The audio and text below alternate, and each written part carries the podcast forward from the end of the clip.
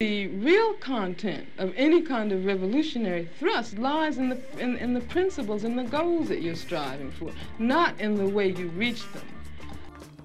You are now listening to Musings Behind the Creative. What's your passion?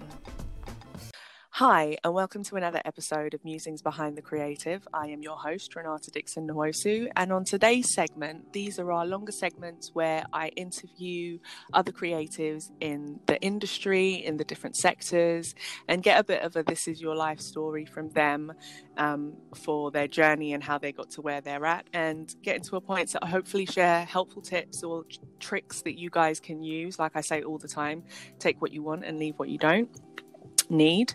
So, on that note, I'm going to leave my guest to introduce herself. Hey everyone, my name's Rebeckah Kemi Apara. I'm an embroidery designer from London.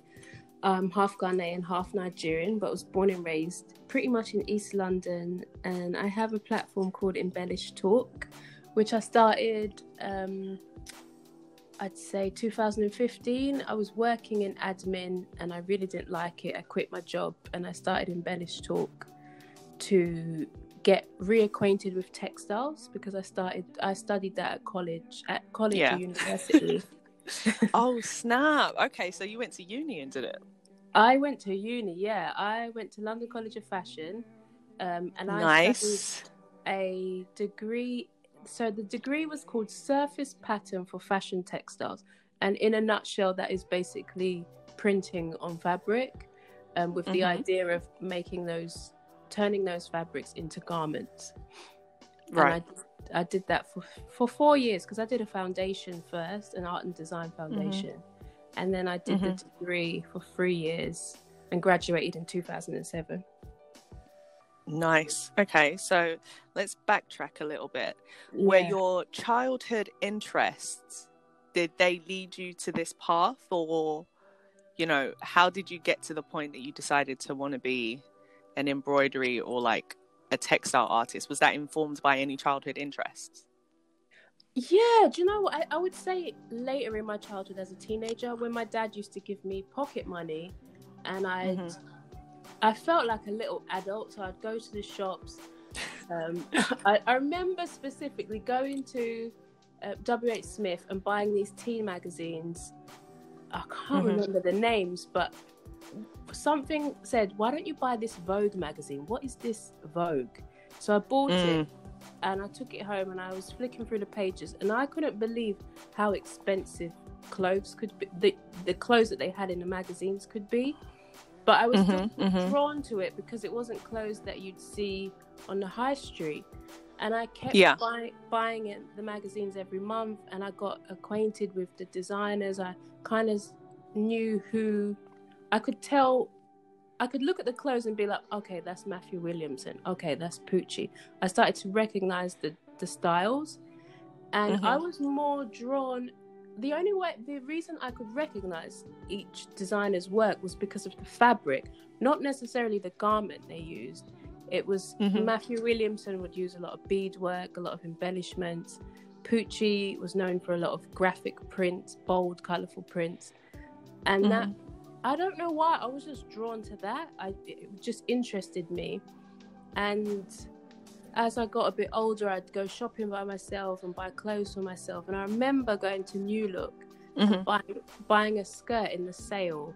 At the time, I thought it was silk. Mm-hmm. Um, I don't think New, I don't think New Look does silk garments, but no. I thought it was silk, and it looked yeah. like Gucci.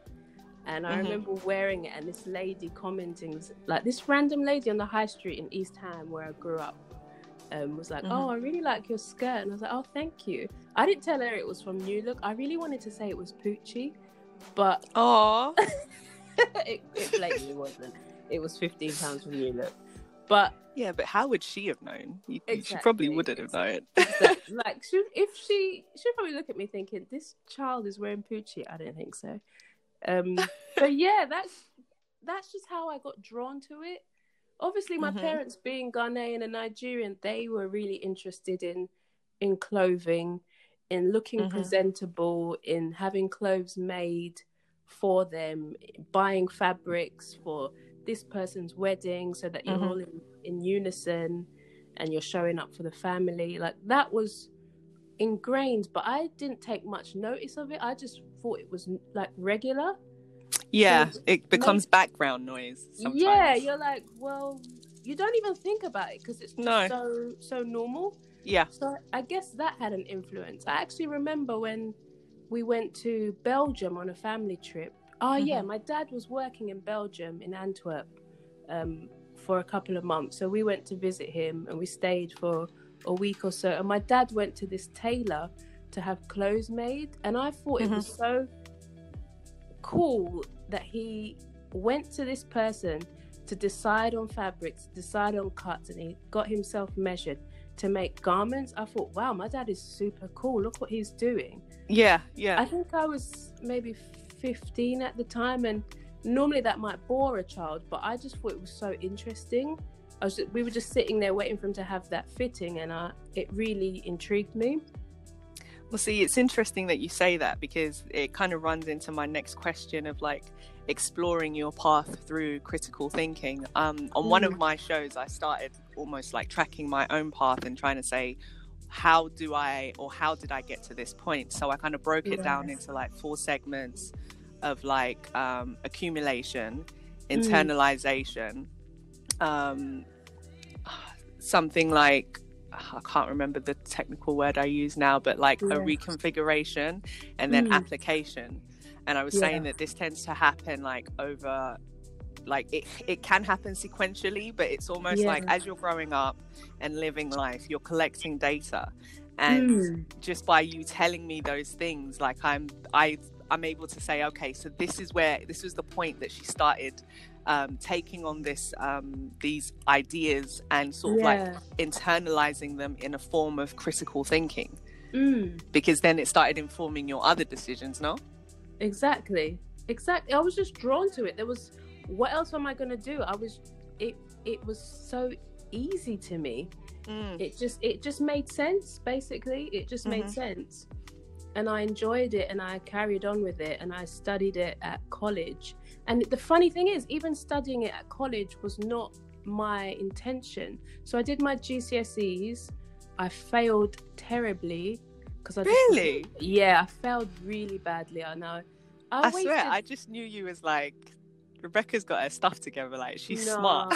no, do you know what? Because so I went to secondary school, and for me, secondary school was just a place to hang out with my friends. Mm-hmm. Um, I had a really strict upbringing. So when I got to school, I just felt really relaxed. I was like, I'm going to talk to my friends. We're going to hang out. If I'm honest, there was no there was no subjects that resonated with me. Right. Um, it was a blur. All I remember was hanging out with my friends. And the day I went to get my results, and I saw hey. that I failed badly, I felt really crap. I felt like, oh my God, I've been here for five years and this is what I've accomplished. It really mm. dawned on me that this place, as much as you're supposed to have fun, you was you're supposed to leave with some sort of an education. And I felt like I failed myself. And I think that's the first time I really um, was responsible with my feelings. You know, sometimes you make mistakes and you're like, yeah, whatever. You don't even think about it. Yeah, like you just you just push it down the track and like, just like, keep moving. Yeah. yeah, just keep it moving. But I remember standing in the street with my friend, and just we pretty much got similar results, and she was not bothered, and I was Babe. so upset. and that's when it dawned on me when I was like, "You're not serious. I should not have been hanging around with you because you're not bothered, mm. and I am, and I've wasted mm. time." Mm. Mm-hmm. So, so, so I failed my GCSEs and my intention was, with the right grade, that I'd go to mm-hmm. And I'd, I can't remember what I actually chose to study, but I was, I wanted to do A levels. And then when I got to mm-hmm. the enrollment stage, I was like, guys, I didn't get any GCSEs. I clearly have to do my GCSEs again. So I took mm-hmm. another year to do GCSEs at college. I did English, maths, and then I chose textiles and electronics. I chose electronics. Oh, okay. This is where it makes sense. This is yeah. This is. I feel like it was it was meant to be because I had the emotional intelligence to get on with things properly and maturely. Mm. I think if I mm. done the proper path. You pass your GCSEs, you do A levels. A levels. I might not have done textiles. I might not have um, opened it up and explored it more. So I see. That's the thing I liked about you. Like in all the students that we had in the textile class, you were focused. Like so... you would you would come in and do your work. Like you'd banter, but you would come in and do your work. And it's only now it's clicking for me that it's because you had that extra year. Because I kind of had the same experience when I went and did my second degree. Mm. And like I had struggled through interior architecture because I'd previously wanted to do fashion textiles. Um, I uh, go and do um, knitwear at De Montfort yeah. University, mm. and to completely switch, they were speaking Spanish for like four years, yeah, and it like, was. What? it was so hard. But then when I got into my second degree, I was like, nah, no play play. So like like in yeah. the first week, you know, like it's um what was it? That first week where it's just holidays, everyone's just kind of getting yeah. in freshers, freshers week. week. Yeah. Yeah. so like freshers week everyone's doing their thing, right? But in freshers week we also had to go out and do work. And that was really mm. mad for me um, when I did interior arc because all the other students was like, nah, we still got two weeks off. And I'm like, no, they're really setting us work. No. so this time around, I was like, okay, cool. Um, we did the site thing, and then the next week, I came in with research. Yeah, and like course. the other students were looking at me like, "What? She's done a lot of work." Yeah, like they were You're shocked. Damn right, I've done a lot of work. but it comes with being degree. a mature. it comes with being a mature student. Mm, mm, that's it, a mature student. I, I think even though it was GCSEs redoing my GCSEs, I think I was a mature student because I just had that failure behind me, mm. pushing me to prove to myself that I am worthy of something. Because mm-hmm. I because I knew I had potential, but it's only when I failed my GCSEs that I realized I had potential. Well, sometimes you need the wake up call. I think sometimes mm.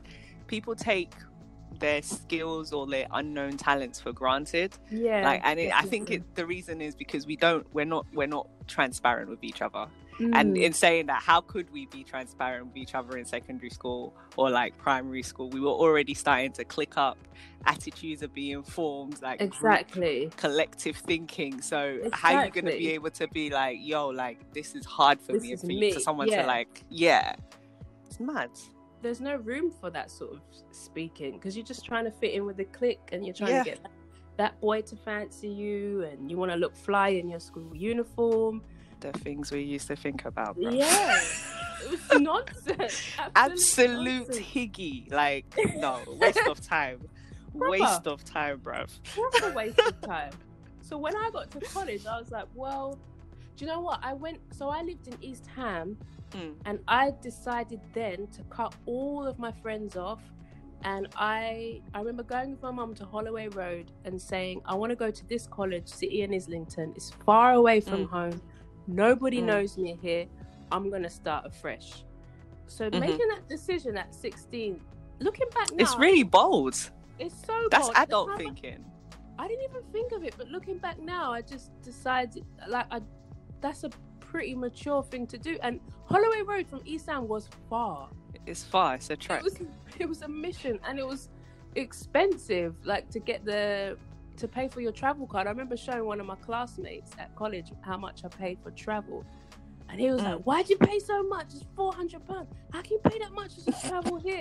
I was like, I don't this is it. I've just come here. This is if my dad says that's all the money you get, then so be it. Because mm. I can I can make a fresh start. I can make new friends, and I can focus. And I'm I'm glad I did it. But that must have been difficult for your old friends. You know how they'll probably say she thinks she's too nice. Who does she think she is? Do you know what, I didn't care. I didn't look back. Nobody hollered at me. We did. I don't even. know. Did I even have a phone then? I can't remember. No, nobody wanted. There's no WhatsApp group. There's no, there yeah, no Instagram. Yeah, yeah. Nobody knew. I wasn't tagging locations and posting pics. There was none of that then, so it was easier to move quietly. Mm. Whereas now, you know, you put a lot on Instagram, and people will be texting you, people will be emailing you, people will be WhatsApping you. They'll DM you. There's a mm. lot of communication. There was no Facebook, so I just moved on and never looked back, and I don't regret it one bit. I passed my GCSEs um, I got two B's and a C in maths. I do not like maths, so for me to get a C, That Mhm. was an A star. I was really pleased with that. And then Aw. I picked electronics, but I did not enjoy that. I just picked it to please my dad because that was his field. Mm. But it just it was really difficult, and I thought, "There's n- why am I doing this? I don't get it." Mhm. Um, and textiles was easier for me to understand, so I did A level textiles and media just because I was I was curious. I thought it was quite creative, a little bit academic, Mhm. so I did those two. Um, and then I, after my A levels, I went on to uni to London College of Fashion. I actually wanted to go to Central St Martin's. I wanted to, Oh yeah, yeah, I remember that. I wanted to go just because it was the best university. Of course, who does it? Yeah. I didn't even know if the course was right for me. I just wanted to go where the best went. And I, I remember one of our one of our mutual friends at the time got in, but then I, I don't know, a couple of years later, maybe like she dropped out. I was like, Mm. what? Oh, I think I know who you're talking about. Yeah, she's. I think she did one course and then she went to do costume design and was like, "Nah, this ain't for me. I want to do business now or something random like that." It was just like you got into the top school. Yeah. How? I was so You're annoyed. just so unbothered. Like you'll just leave. There's people that want this course are dying for this course. You, you I just know. dropped it like it was tissue, dropped bro. it to go and do Mad. business. I was like, mate. Mad. But um, what was it? So I I remember going to the interview at St Martin's with my mum. Um, at the time we moved to Romford in Essex. So Mm. no Chadwell Heath. So from Chadwell Heath all the way to Holborn, not Holborn, Farringdon, because they used to have a site on Back Hill Road, I think it's called, in Farringdon. Okay. So my mum came with me. I dressed up like I looked like a black Cyndi Lauper. I'm not even gonna lie. I, I was wearing neons. I had bare stuff on because I just was. I wanted to show. I'm fashion, guys. I'm Yo. ridiculous. I look like a dancer.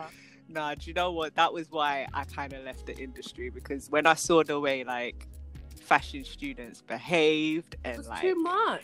I just want to make beautiful things. I, I, I don't. This is too much externalization every day. Way too much. Oh God, nah, I can't. Are you I even can't. working or you're busy dressing? bro?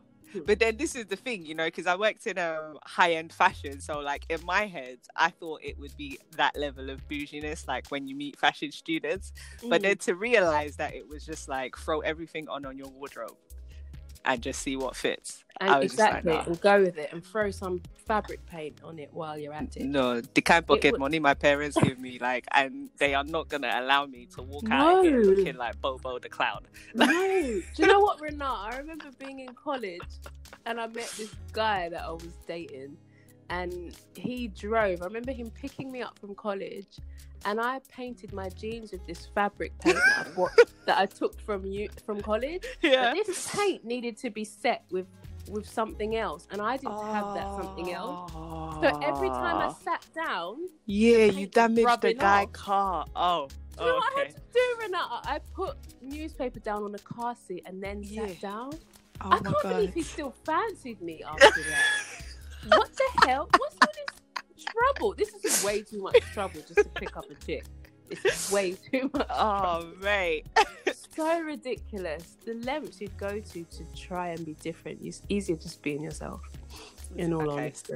So then, in terms of like, so this is like the front end, but how did your parents um, deal with this fashion evolution? Like, you know, was was you know, well, obviously you're leaving your house looking like Cyndi Lauper, like so. how did they kind of like deal with this whole transition or this this creative thing that was happening with you? Um, my mum was cool with it. She didn't really say much, but my dad, he, my dad was really strict. So I'm surprised he let me go that far. I'm really, really surprised. He Oh, just he left me to it as well. I remember my mum going on holiday um, to Germany to visit her siblings, and Mm. I stayed home because I was sorting out enrollment at college.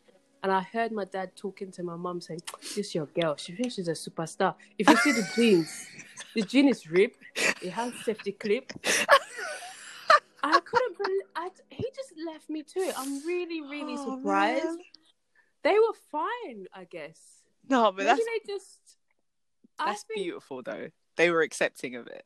Yeah, surprisingly. I also think my dad um, saw how hard I was on myself when I failed, Right. and he thought, "There's no point punishing this girl because she's already, she's already like Flogging her herself. lowest." Yeah. yeah. So anything I say is not really going to do anything, and I think he saw that and just thought, well, whatever decision she makes next, she'll probably do make the best decision for her because she's learnt from her mistakes. That's what I Mhm. think. Because my dad was really strict. Like when I was younger, he would tell me what to wear. You can't do this. You're not leaving the house. So for him to let me go and do a subject that is not academic at all. Mm, especially with the two cultures. Like yeah, that's what? You're going to do fashion. You're going to draw, and make clothes. that's that's No. actually amazing because yeah. Yeah, because if my because the funny thing is, if my daughter said she wanted to do fashion, I would say, really? Mm. Why? Why? I would really sit her down and ask her why. I wouldn't deter her, Yeah. but I'd have her write down the pros and cons, and then you know we'll, we'll take it from there. Do you know what? It's funny that I don't.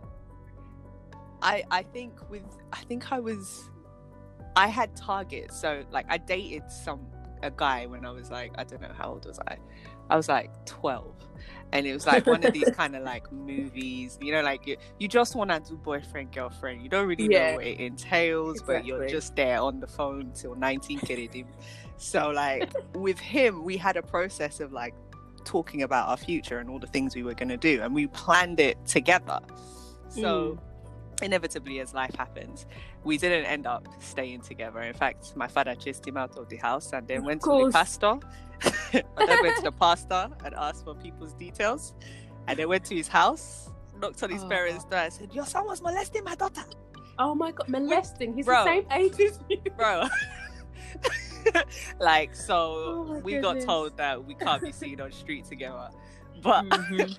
we basically just said yeah we're gonna go college and we're gonna go uni and we're gonna go do this we're gonna go do that and Yeah. i ended up having a mentor in secondary school because my nigerian household was was not as um, harmonious as your own like it was the atypical type of household for me.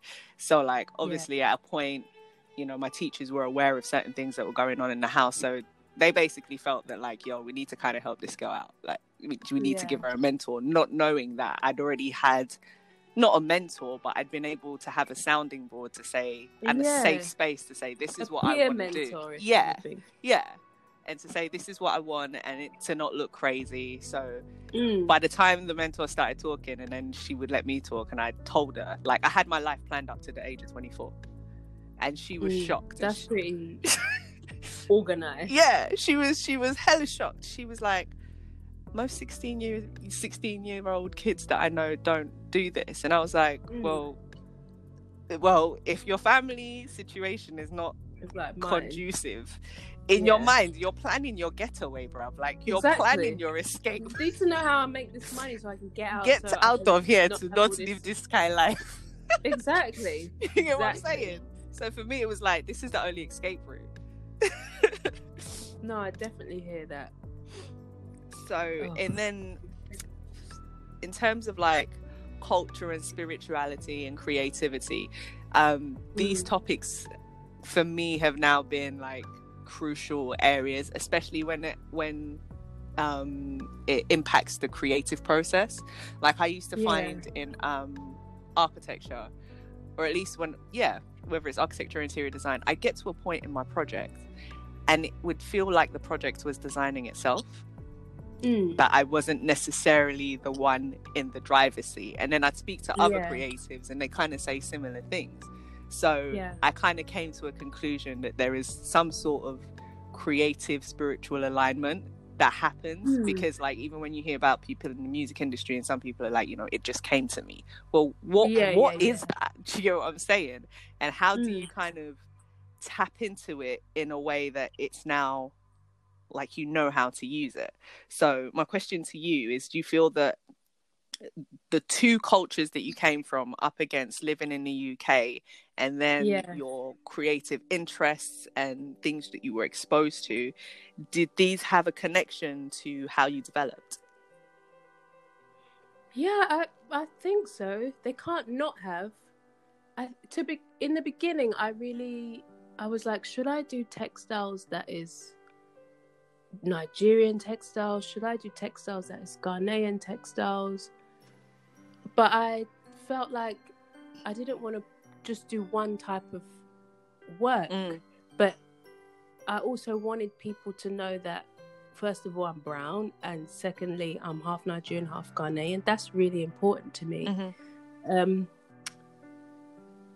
I don't know if it, it does, you know, it does inform my work because I when I so basically when I'm working Mhm. or when I pitch ideas to companies to collaborate with, in a nutshell, I want everyone to know that Embellished Talk is run by a brown woman. Right. Um, this brown woman loves doing embroidery. This brown woman is a young brown woman that loves doing embroidery because of, embroidery is associated with a lot of older white women, like Mm. grannies, Mm. not not your. There's even Instagram accounts like not your grandma's embroidery or something like Mm, that. mm, mm. I want everyone to know that someone like me is capable of doing this type of craft. But see, that's the thing. It's embedded in the culture, but again, it's background noise and things we tend to take for granted. And I think it's because maybe like we're second gen, well, well, first or second generation here, and then it's like our parents just pushing to like just find that good life. Whereas the things that you know back home, they're still making their own clothes, they're still making their own crockery, Yeah. they're still Yeah. gilding and stuff like that. Your your parents ain't pushing you today. It's like no accountant, banker, Yeah. like but wait, Doctor. doctor, Lawyer. and then you're you're confused as to why everything is imported in Nigeria. Well, because Yeah. you lot don't want people to be making stuff.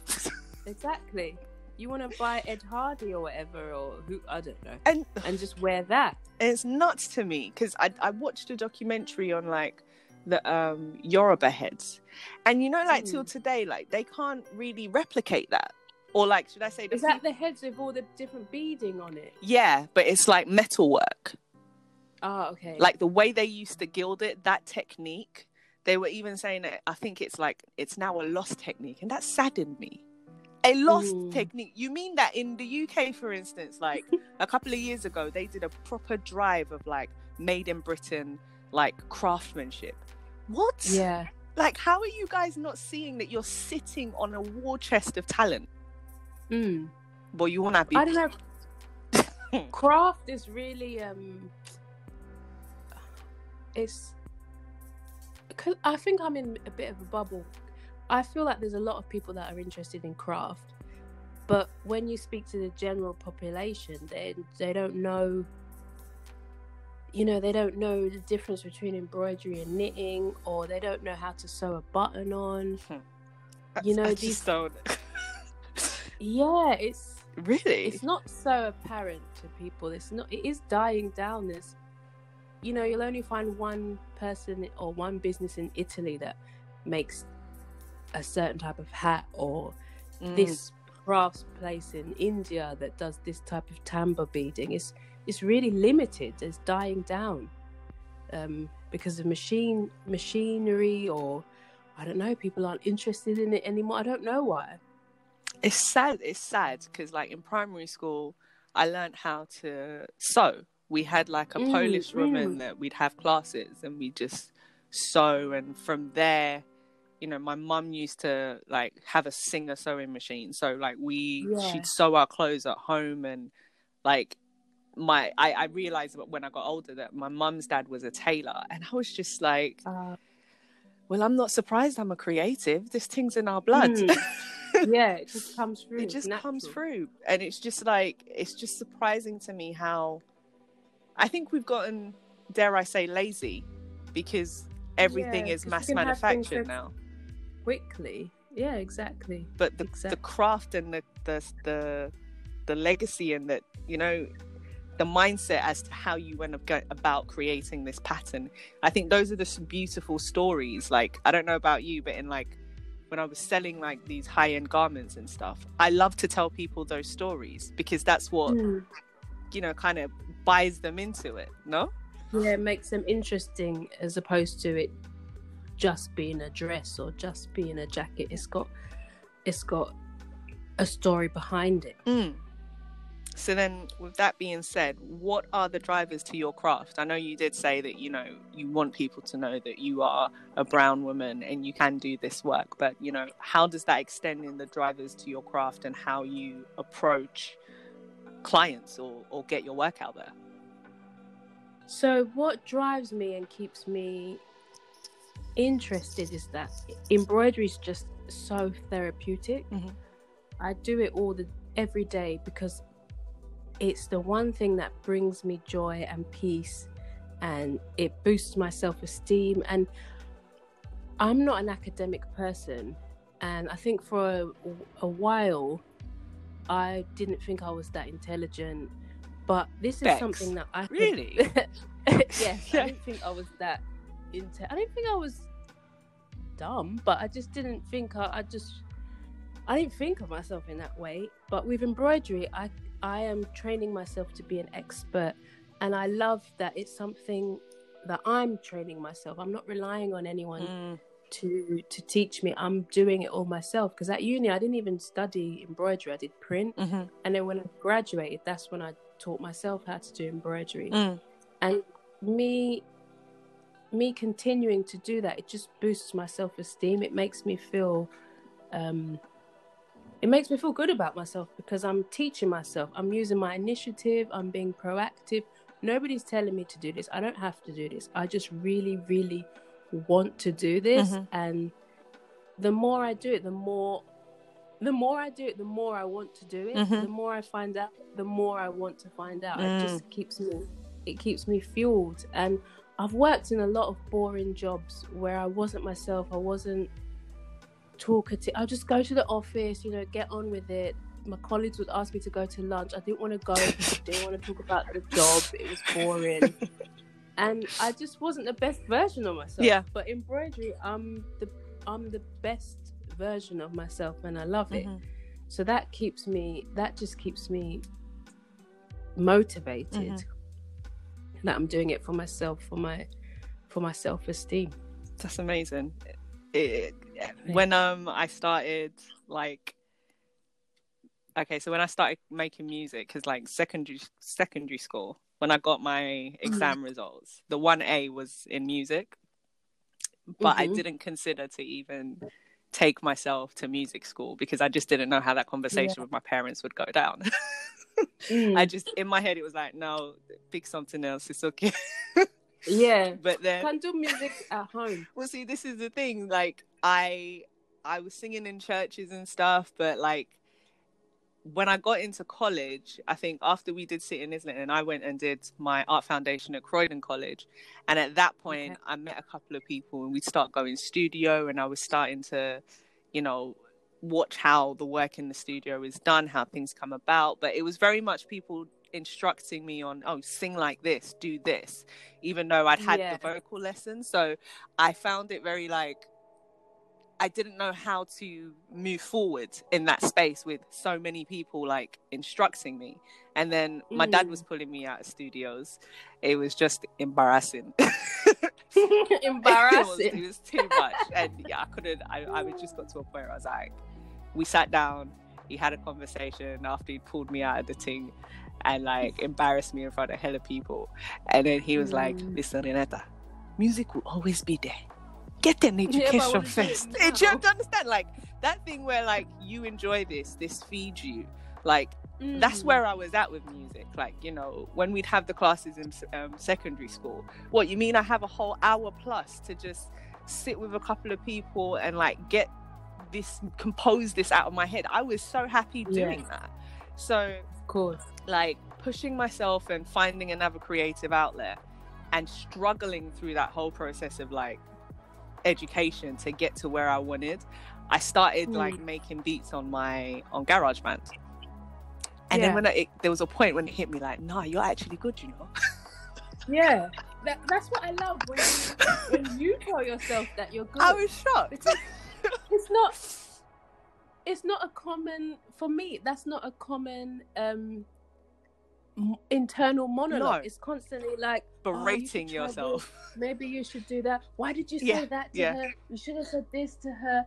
But when you make something that you you're interested in and you learn something and you complete it or whatever, and you're like, wow, Mhm. wow, look at look at me. Yo, like it will gas you up. That Of course, you're gassing yourself. Why the hell not? by the time I started playing it to people, like I'd, I'd like fueled myself up so bad because like I started listening to my own music and it was just like, Mm. okay, okay. Then I started like venturing out and being to people. Oh, you know what? Becoming Kanye, and, and low key Kanye, like, loving yourself. and then coming out, venturing out to people, like you don't want to gas it as much as like you've gassed yourself internally, but you'd be Yeah, like, oh, like no, like I've been making stuff on the side, and then like Yeah, yeah. people's reactions to the things I made, Rebeckah, it was Mm. almost like, who is this person? You you make Yeah. music? Did you find the best reactions from people you didn't think would react that way? Yo, I was scared. I was like, you've been you've been presenting one way. the straight jacket is now hurting you. And Mm. now like I felt like I was acting out because it was almost like, okay, so I'm close to like I'm almost there to be uncharted. And now I just want to Yeah. decide and be be doing creativity. Like but I need because I I got to a point like in my personal life and stuff, like things had just Mm. fallen apart. Like things were just not necessarily the way I wanted it. I had pushed Yeah. down so much internal baggage. And I said, no, before I face myself, I must collect all these degrees and know that I am employable, that I am a Yeah. responsible person to the world. exactly. Let me make some money. But like it had its um it, it took its toll on me. So like I checked into therapy like January last year. Mm, I remember you saying. and then just um yeah and i think in that process was also when i'd gone back and listened because i started making music in 2010 and i realized oh my god you've actually made loads of tracks. Oh my god Yeah. like so what are we doing with this now? What what are we gonna do? Because i was almost i was at the point where i was like any skill you have whether it's um it's a trained skill or something that you developed if you don't use it yeah like a learned skill if you don't use it you will lose it and yeah, definitely. i just started getting scared that if i don't start doing all the creative things i wanted to do i'm gonna get old Mm. and regret it and then look at my kids and hate them yeah you you'll feel resentful and the thing the thing is you're able to you know you're physically Mm. able you're mentally able you you you take it for granted you can hear you have your you have your hearing Mhm. Uh, you can you can participate there's nothing holding you back so No. why not it's that internal self chat where you're like, you know, I used to tell myself stuff like, no, you don't really want to be a, a musician because, like, you know how the Mm. media likes to just dig up all your stories, as if to say that as a teenager, I have enough baggage that people would even care about to like really want to exploit. because, because I'm Beyonce out here, like, you know, and you know how we treat each other when it comes to like dating, man. Like, people want to hide their body counts or do it on the DL. Mm, I was mm, like, mm, eh, mm. So it's now that some of these useless men will come and be, yeah, man, yeah. I was Yeah. just like, you don't want any of that. So just It's sit yourself down. that- that talk that type of talk is hilarious when you say it out loud because it almost when you say it out loud it's like well I- who do i think Oh, I am? exactly. like i'm i'm important but calm down it's not that deep. not that it's not that deep. deep. Yeah. calm yourself down nobody's trying to No, you. you can actually live. Like, you can actually exactly live. exactly But I just conclude like it's a full on like I think it there's just a fear in the atmosphere where just we're just not yeah comfortable with being our true selves because of what we think everyone's going to think whereby you're talking to Yeah. yourself nobody is there you cannot Exactly. reach these Nobody- conclusions on your own nobody even knows because you haven't done You anything understand? yet you're just stalling it's crazy okay so um with that being said then um what is the story behind your workshops and do you impart this level of therapeutic um, well-being and just being confident about things you're doing and empowering yourself are those also things that you put into your workshops and what is the general feedback Yeah. Yeah, definitely. And so I started my workshops. Um, so I started, Embellished Talk started as a blog. I interviewed different d- textile designers because I wanted to know how they, I wanted to know what type of jobs they did. I wanted to know if it was hob, if they were doing it for a Mm. hobby, was it a part-time job, was it a full-time job? How did they get into it? I wanted to know because even though I studied textiles, I've not I've only ever had like one textile job ish, and it wasn't even properly Mm. textiles. It was difficult to find a job in textiles, basically. Okay. So I started interviewing other makers because I wanted to know how they made money from from their Mm. work, from their Mm. craft.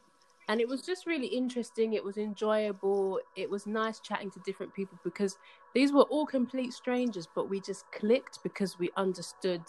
I was asking the right questions. They knew just things about equipment, just about the strands Mm. of the thread and all this technical stuff. It was just nice to share that with, Mhm. with someone. Um, so that took off slowly, and I enjoyed doing it. And I was working as an administrator at the time, and I, I, in the back of my mind, I thought, oh, I would love to do workshops. I'd love to make money from textiles. I think workshops would be a good idea, and it was just lingering in my mind.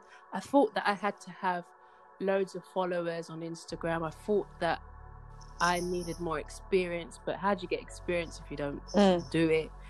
Um, and then I started networking with other women at events, and I ran my first workshop in WAH Nails, the nail salon in Soho. It's shut Okay. down now, um, and that was a really big. That was a good start to the first workshop because WAH Nails had, was was- a big brand. It was run by Sharmadean Reed, who is an amazing. She's Mhm. amazing. Period. But she's a if you don't know her, she's a brown woman. She's a businesswoman. She's a mother. She's she's very honest. She doesn't talk. She's intelligent, but she's not um, Okay. intimidating, and she talks very normally. And I was really inspired by her. So to be able to do my first workshop Was a good space, Win. just it was a wicked foundation. I thought, whoo, look at me, I'm gonna do workshops in the V&A now. We'll see. And it just gave me so much confidence to just Mm. start doing it. And then I continued to do workshops. I pitched to other like spaces that I really liked and said, Oh, I've done a workshop with WAH Nails, Mm. it went really well. And it just took off from there because it helps to have those type Yeah. of names to just, Mm. you know, name drop. Mhm. It's leverage and it shows that you've been trusted so they can Mhm. also trust you. So that's how the workshop started. And um, to answer your the second question, whenever people come to my workshops, I don't I don't push it on them to say, "Oh, this is Mm. really relaxing," or any. I just show them this is embroidery, this is this Mm. stitch, this is that stitch, this is the the equipment, and once they get into it, majority all the time, at least one person says, oh, "it was so therapeutic. I Mm. really enjoyed it. Oh, I'm gonna buy a hoop. I really loved it. Oh, what's your Instagram? I'm gonna follow you Mm. because I love this." And someone always leaves feeling like, Mm. ah, that was so good. It was so nice to switch off. That was so much fun. And that that I guess is is great because me being myself is allowing someone Yeah. to Yeah. relax. And that that's actually an amazing gift. I've never really thought about it until you asked me the question. I don't force anyone to to now come and relax. It's not Mm. yoga. I mean, some people find it stressful because they can't, you know, thread the needle and Mm. stuff. But just me showing them what embroidery is gives them a room to creatively relax, I guess. I think. So yeah, it's easy. Say that again. It's it's easy running workshops because I, I love I love them. So it's just it's funny. Me running workshops is just like me sewing, and then I've got a group of Right, people yeah. around me. So it's it's second nature. See, it's funny you say that because I was thinking while you were talking about it to if to get your space yourself into a space of quietness. We have so much Mm, general internal chatter then up against you got to make money, you got to do this. The world is falling apart. Oh, this is happening. Oh, that's happening. There's bills. Yeah. There's this. We- We don't give ourselves the space and time of like you know back in the village or like back in the day where like people would just uh, wake up in the morning, have breakfast, and then take a walk down the meadows and Mm. stroll and make notes Yeah. in my sketchbook. And yeah. oh, by the way, I have poetry now. yeah, you know what I'm saying? exactly, exactly. There's no But time. I think in creating these workshops, you've created a, a space for people to not only learn something, learn something that is not pressure filled, and also Mm, allowing mm. them to have a space of self reflection. Because I remember when we were sewing as Definitely. kids, there was just the quietness to it because you're really just focusing how do I get this cross stitch the way I want it? Yeah, exactly. And then they get very determined and they're like, oh, how much have we got left in the workshop? Mm. I really want to finish this. And they're, they're, they're just, they're motivated. And another thing is that because everyone is mm-hmm. so relaxed, we're all really honest. We have some mm, random mm. conversations. You know, when you go to the hair shop or get your nails done and you mm. overhear someone's conversation mm-hmm. and you just join in. That's exactly it. My last workshop, it was really like hanging out with my friends. I mean, a couple of them mm-hmm. were my friends, but the fact that a lot of them were strangers and we all just vibed. It's together, like a weed circle. That's priceless.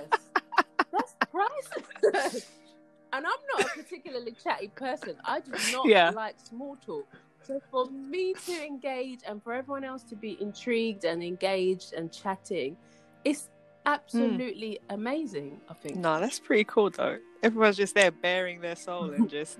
It's a safe space. Yeah, just it's just I wouldn't necessarily say this thing exactly. to a whole bunch of strangers, but right now it feels good to do this. it's fine. I don't mind. I don't care. We're all. It's all good.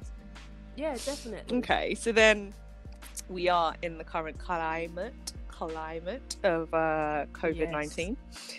and how yeah. has your? I know it's pretty early on, but I think we've been put in quarantine mm. for what is it? Two weeks now?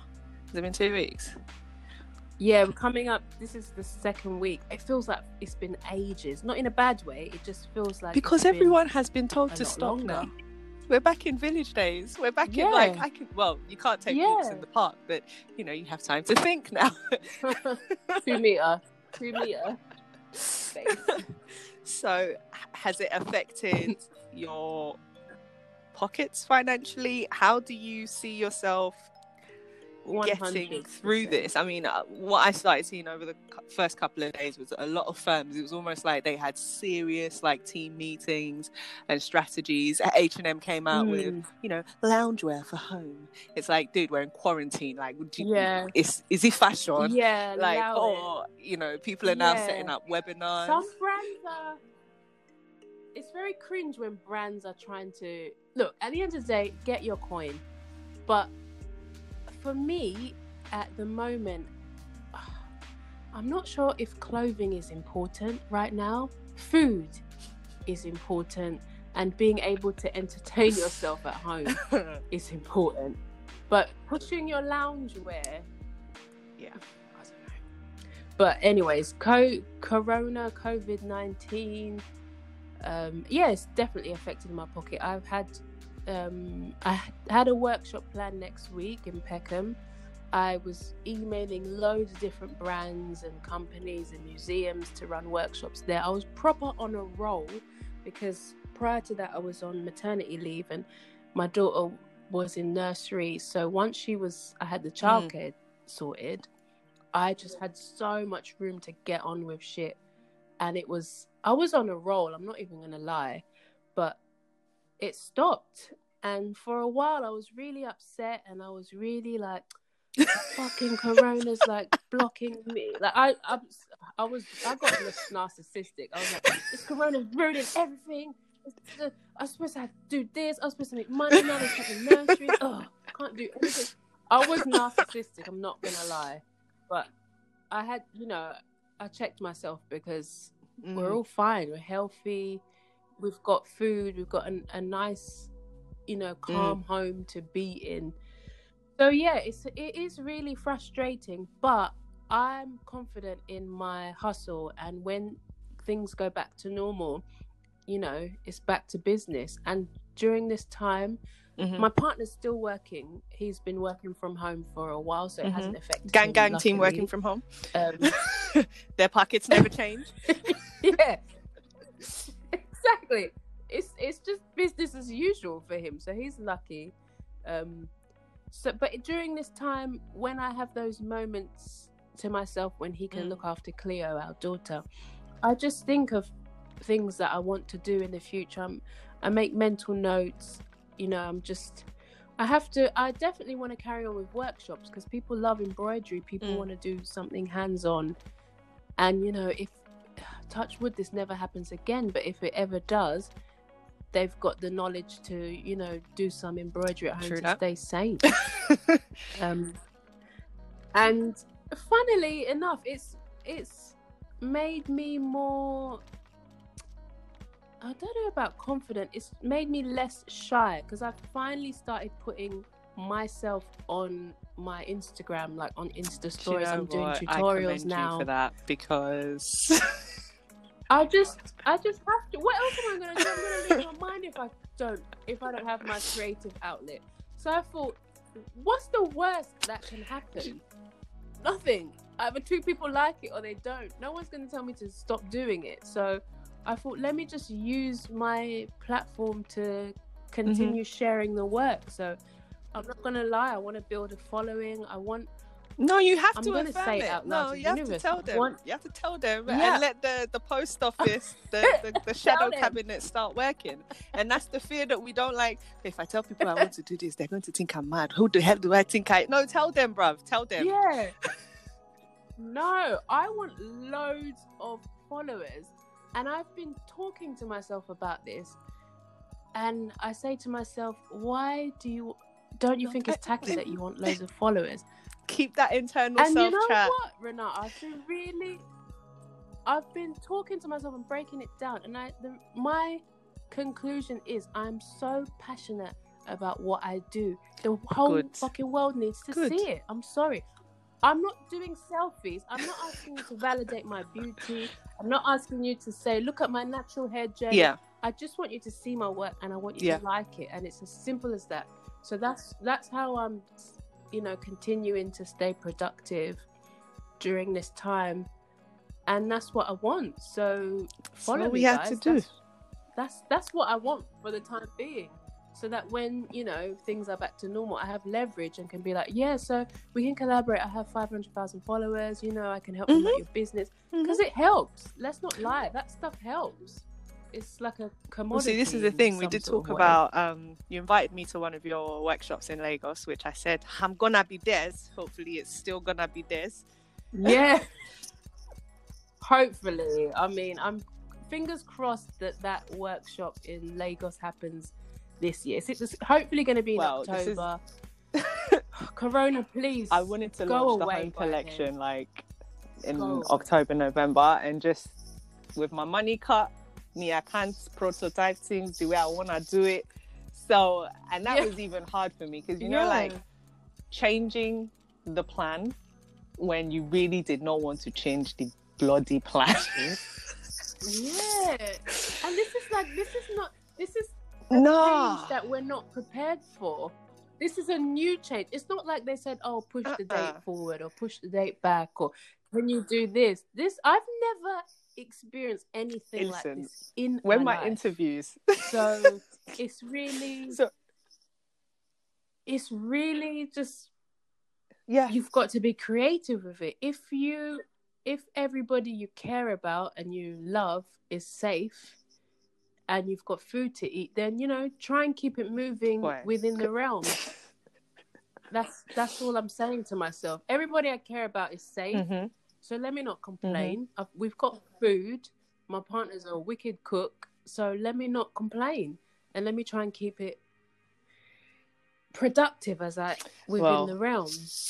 I was thinking that um like off our first chat and then I started I have a videographer in um Nigeria that he does some amazing work and like we're working in the background to you know I got I did the whole move film treatment that I wanted him to do because I was just like I want to get these stories out about these Mm. makers these weavers because you know I studied them in my Yeah. um, architecture thesis and then it was just like I felt a bit of a connection infinity to them because it was like my granddad was a tailor yo like how do we connect architecture interior design and the love for fashion how do we do this and it got me thinking like i want a home Mm. collection i Mm. want a home collection but before i do this home collection i want to show the story of these makers because i only want to work with makers in Nigeria that that still have this craft because I just kind of feel like it, it, it, yeah. I will not be alive and he dies. like it's just, just where yeah, exactly. If you know about it, yeah, if you know about it and you know it's slowly dying and you're passionate, then you try and Exactly. So I feel it. like with me and you, I mean, we've talked about doing these collabos and stuff, but definitely hearing a lot more about what you you do and stuff, and like I can see the footage that's coming through and stuff. Like I think we could do a mini like Rebeckah and a DNX interior exclusive. I'm up for it. Renata, I'm up for it because Aw. I love interiors. I love looking at it. I like, I love it. But uh, honestly, when I look on Instagram or look on YouTube, because those are the two places where I get a lot of visuals from, a lot of the people doing interiors are It's all in the white pen, people, and that's There's not, nothing wrong with it. there's nothing but- wrong with. That's not. I don't see There's me, nothing bro. wrong with that. But Ain't brown people like nice things too. Can we not people show like nice ourselves? things too. We like. I like buying flowers. Black Would people you- buy flowers too. You know, we go to the flower market. Well, see, this is the thing. It's like they, those norms are not attri- attributed to Why like black don't I- people. like,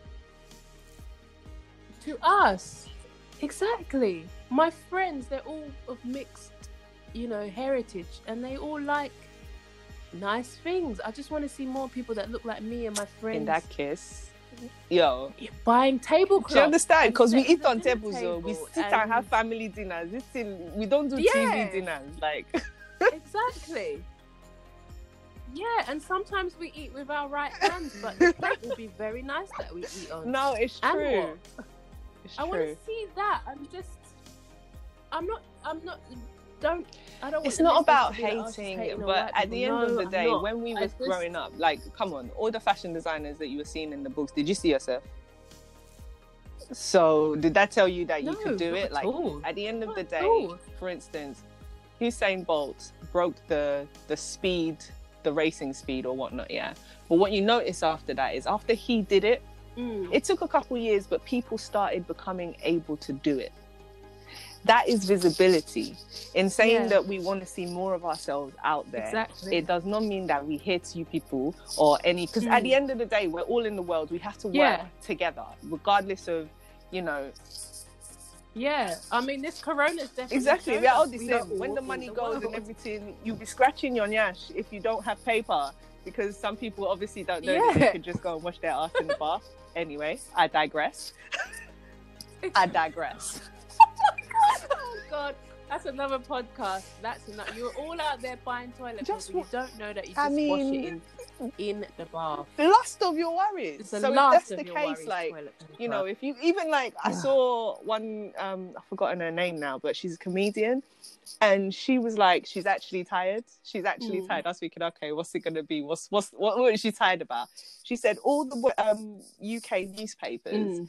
Have basically, you know, they're clapping hands for like the medical, um, the NHS, the workers of the NHS, but everybody on those covers, ha, hoyibo. And she was like, wait, Mm. if you've been in the hospital getting any medical treatment within the last 50 years, you will know that what's on the cover of the newspapers is not a clear Yep. representation of what it is. Do you get what I'm not- saying? Yeah, exactly. Because my GP is Bangladeshi, my midwife So- is Nigerian. The girl that did my injection after I had my C-section, she was a Somalian girl. that so you know you don't want to give us our own accolades? Are we not in it with you? Do you get what I'm saying? Mm, even even in actually. this space and time, like it yo, just come on now, are Yeah. you taking the piss? It's it's interesting. Yeah, it's interesting how we can always have similar subjects about diversity and. Oh, I'm even tired of the word. It just sounds a bit like buzzwordy. Just show Exactly, because then we wouldn't have to the keep streets, shouting. You know what? We live in London. Yeah, we live in London, and you know, I don't know. I just want to see more people that look like me and my friends doing things that I like. And it's not to say that these people aren't doing it. There's it. not enough It's just- visibility. So me, No, even influencers. Uh, there's there's only one Korean American influencer that I like. The rest are I like them, but they're all Caucasian. so basically, we need to put ourselves out there. We just That's need to put ourselves out there yeah. and be telling the stories we want to hear, we want to see. Because at the end of the day, I think mentally, mm. I'm, I'm, I'm kind of probably going off subject here, but mentally and emotionally, it is actually quite destructive to look out in the world and not see yourself. It is, it, it messes not. you up. And I only realized that when like I was in therapy. I was like, wow. so this is why I push myself so hard. Like, because mm. I just want to be, I just want to mm. be out hmm. here doing what I want and having, what did I say to you? I just want to be paid for, for doing things I love. That's, yeah, that's in my Instagram bio. I want to be paid for doing the stuff I like. I stole that one. And I don't want to be like judged for, oh, why are you doing it this way? Oh, you know, it's not quite this. It's not quite. It's not quite anything. It's just me. Yeah, it's just what I want to do. So and just money. be happy. Are you happy? Me, I'm happy. Like, mm. and just leave it there, bro. Exactly. But exactly, I got a couple last questions. So, we've okay. already covered your academic experience. Here is it. Here it is. Um, mm-hmm. How would you? What would you have said to your younger self? Oh, easy peasy. I would have just told myself, don't hang around with those friends. I did another podcast with my, mm-hmm. my friends Ola and Maggie. Um, it's called Displaced People, and they asked me the same question. That is, from here on out, that's what you're going to hear on podcasts, guys. Don't listen, listen yeah. to yourself and get away from that friend. Do you know how many times I've had a friend and I thought, mm, I but you still keep her around uh, like dirty laundry. No. Yeah. No, but your internal is saying, but... you know what? I don't need this. Yeah. My grandma always used to say to me, don't have too many friends. Just have a few friends. All these friends, friends you're bringing to the house is too much. And even that, that internal voice, even now, there are sometimes people I meet, not often, but there are people I meet and they'll ask me, "Oh, I saw that you collaborated with this person. Let's do a collaborate or let's collaborate together. Let's do something together. And i get the feeling that they think i'm more mm-hmm. than i am.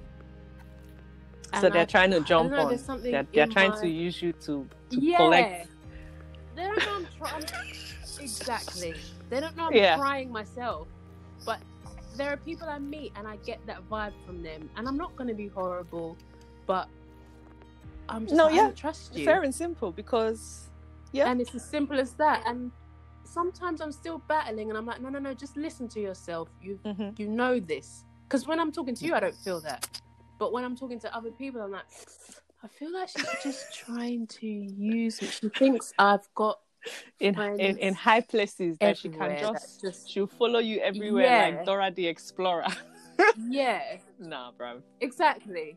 Me and Solange are homies. Beyonce, you know, I can just do like some embroidery collabs with her and Michelle Obama's like, no, I'm not, I, I'm not that. No, just it, we're not. It's not going to work because I don't. But I think that's the thing. You. Sometimes people don't so want to work for it. That's that's the advice. Yeah, that's that's exactly it. They just see the end product and then come and DM and ask you all these questions. as if questions. you didn't take time. It doesn't happen often. I'm not yeah, I don't want to toot my own horn of people to think I'm all that. Not at all. It's just it's happened on a handful of occasions, and it just makes me think. I don't even know you. I can't even remember your name. I have to go to your bio to look at your name. No. but I think, do you know, like no. when I used to work um, in the practice I was working at, like I just I got to a point I just was tired of get, of being told how to like you'll come in you'll be like okay so what's happening today what's happening today and you just take work that's mm. given to you and then like i started pushing myself a little bit yeah. more like this is not what architecture is about bro like you're supposed to be the one designing this mm. stuff so as soon as i started like yeah. taking ownership and like looking at the beginning concepts of the the mail that we were getting in from the client and then I started realizing, hey, this is the things that they taught you at school, but you were sitting here waiting for what? No one's gonna give you your yeah. jump on, bruv. Like you gotta give yourself that mm. And yeah. exactly. I feel like sometimes exactly when people do see this small, small blowage that you're getting, or you, you're celebrating internally, but it's like, yo, the thinking time it took to really get this out, then execute it. Yeah. the loops, the time it took to find the Hmm. even the right You think it's just- to send it to. And you think I'm just gonna tell you now. You have to do a bit No, yourself first. Like you have you. to have some skin in the game. You can't. That's the thing. I'm gonna go like our parents. You cannot reap where you did not sow. You cannot. I'm not having it. Exactly. it's criminal. It's criminal. Exactly. Go away. Move back. Definitely. I find it funny though that people have the audacity. I do. Sometimes I'm like, maybe I should be like that, but I, I'm too embarrassed to just in like message someone and say, "Oh, how did you get that in- that collab?" Exactly. No, I want to find out myself. so they can be I like, I wanna made owe her. you. Look at her now. Yeah, I don't want to. No, I'll figure it out. I'll go on your picture. I'll see who you've tagged. I'll go on them. I'll see on their Instagram. oh, there's an email. Sweet, that's it. It's not hard. People don't want to think for It's themselves. not hard. It's difficult to move from Mm-mm. being someone who's just accepting of what life gives them to actually saying like I want more and it's okay to want more and it doesn't Yeah. make me bougie but I Mm. just want I like nice things it's it, it's it. I, I just like yeah. and there's nothing wrong with it. so in saying that um Definitely.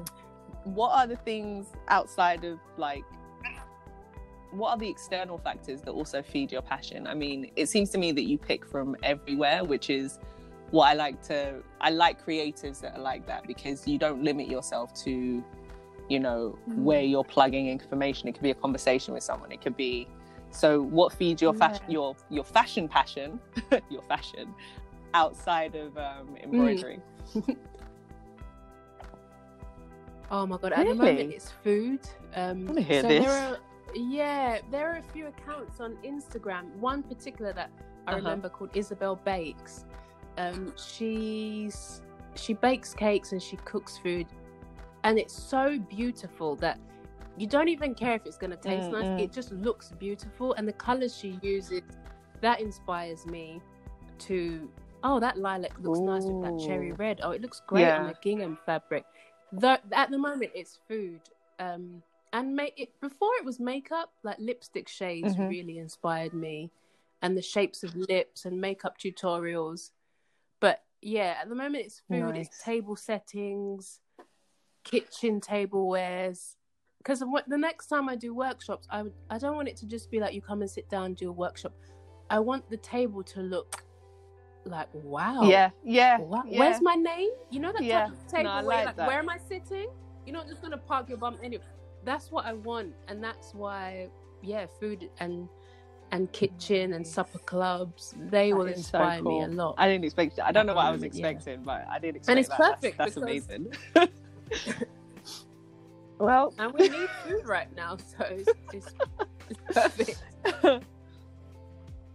Yeah, so when you look on my Instagram, you'll see I tend to do uh, Mhm. an inspirational picture. No, yeah, I've just like a them. picture that I like, and then my embroidery. Yeah, so then my embroidery next to it to show this and is that what it makes was sense because you're you're then from. it's like being able to translate what your thinking was in a a creative way that's not Yeah. necess- necessary necessarily pastiche, but like okay, let's just try Yeah, something different. No, that's really cool. Oh, Yeah. okay. And like, you're a mummy. Yay. I'm a mum.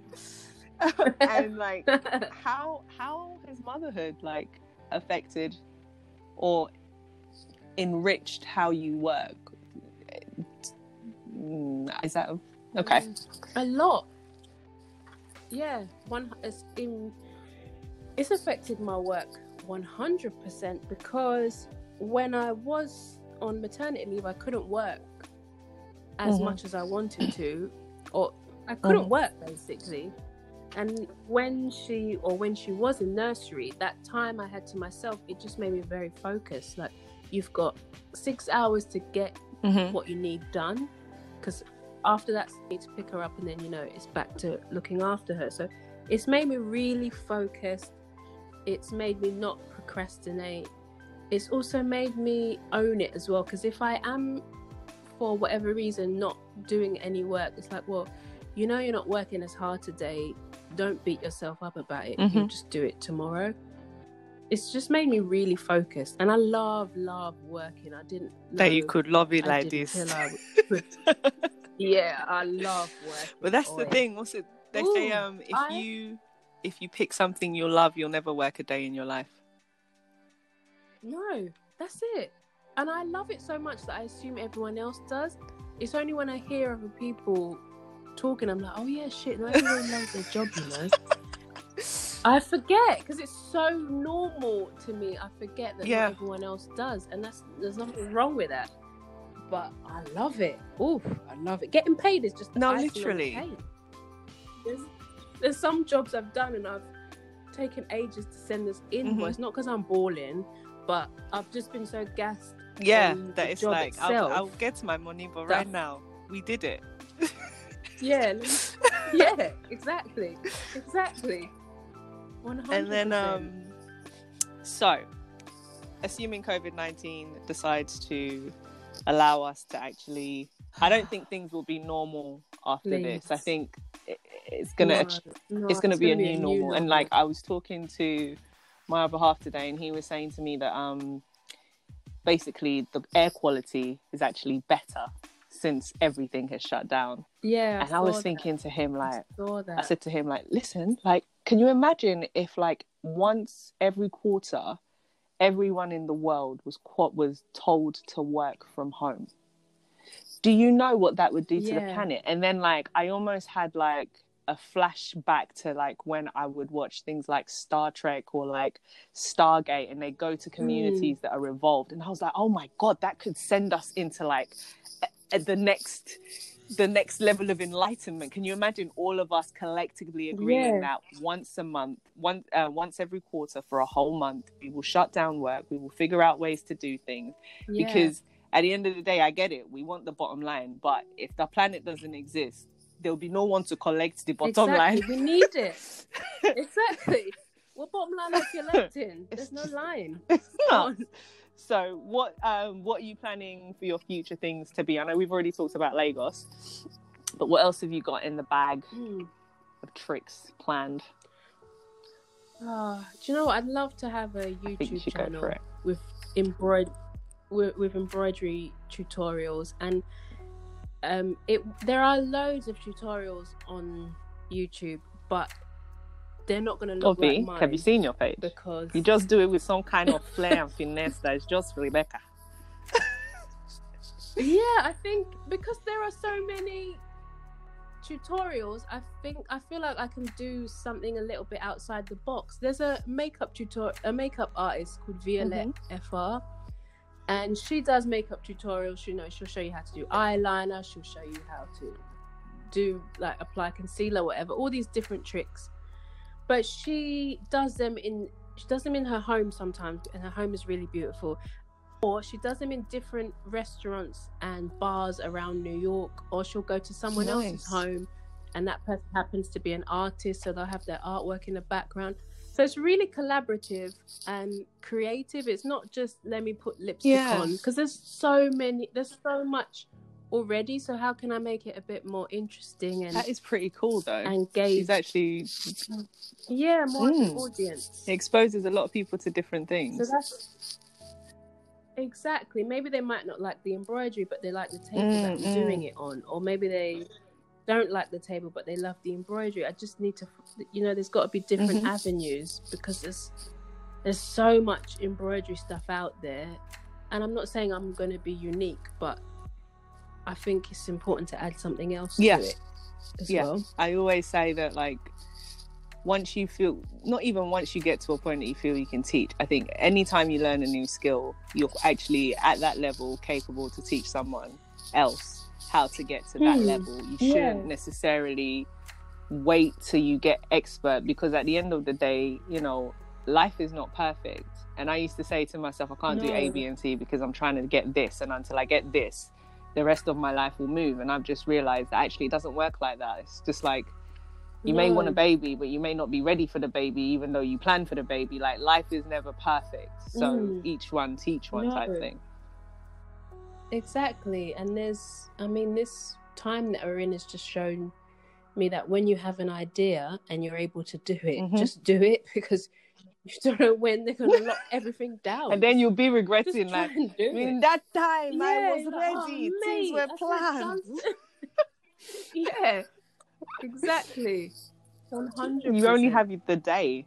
Every day is the day you Mhm. get. Just exactly to do it. well, we're, we're letting Yeah. off gems already, but like, just to conclude, what are the tips and tricks you would tell anyone that you know wants to either start up something? I know we've covered some of them, but you know we can still give more. I think you should just do it and don't worry if it doesn't look perfect. Don't compare yourself to that person that has a hundred thousand followers. Just do it. And you know what? Get your friends to jump on Mhm. board. Just get them to cheerlead you. I don't know what it is you want to do, but just get them to help you and get them to be your customer, get them to be your follower, get them to be just let them help you because that's what True. friends are for. Get that just say, Oh mate, I've started this whatever. Can you tell your Mm. other friends at work? Can you tell your boyfriend's friends? Can you tell your fiance? Just let them help you spread the word. Don't try and reach Creative Everyone. evangelization. Yeah, start with your your inner circle first, and then take it from there. No, defo. I can't believe I sat there and just said creative evangelism. But I swear, that's how they used to get us when we do our things. They'll be like, hey, speak to your parents, invite this person for the event, give this flyer, knock on this door, Yeah. do this thing. Tell us, tell a friend Yeah. tell a friend. No, Becca, it's been an absolute pleasure to do this interview with you. you. And me, I'm cheering for you. And we're going to get this popping. Like- and When when, when, we, we can, within safe safe proximities of, of each other. yeah, exactly. Two meters apart. But um, where can we find you and follow you and hear all your great stories and your workshops and interviews with other creatives within the embroidery community? So my website embellishedtalk.com and on Instagram it's the same at embellishtalk. Um, and if you want to follow me personally, it's Rebeckah Kemi Apara. But more importantly, follow Embellished Talk. That is the one that I want to build up. Yeah, and that's Yay! it. Oh, this has been so cool. I'm so gassed. I love hearing you. everyone's stories. No, man, it was just it was worth it. Like I was just like, no, Rebeckah's still a creative. I gotta talk to her. I, I gotta talk to her. She she didn't she didn't back. drop out. She just she didn't say this is not for me. Definitely. I'm a I'm a scientist of some sort. Now I'd have been like, whoa, like you you went clear. Never. Definitely not. So that brings today's show to an end. Um, like I say all the time, if you like the stories that we share on here, please follow us on Studio RDNX on Instagram, and you can also follow Musings Behind the Creative and listen to us on. Uh, I think now we should be on Anchor. Um, but I will get you guys the full information for that. But um, you could follow us on the website at Studio RDNX, www.studiordnx hyphen. No, what am I saying? Let me start again. You could follow the, us on Instagram at Studio RDNX, and all our tree links are in the top part of the profile, so that you would always get links to listening to this podcast. And I've been your host, Renata Dixon Nwosu, and if you want to follow me, you can follow me on Loma Medici, also on Instagram. We will see you in another episode. Stay safe, bless,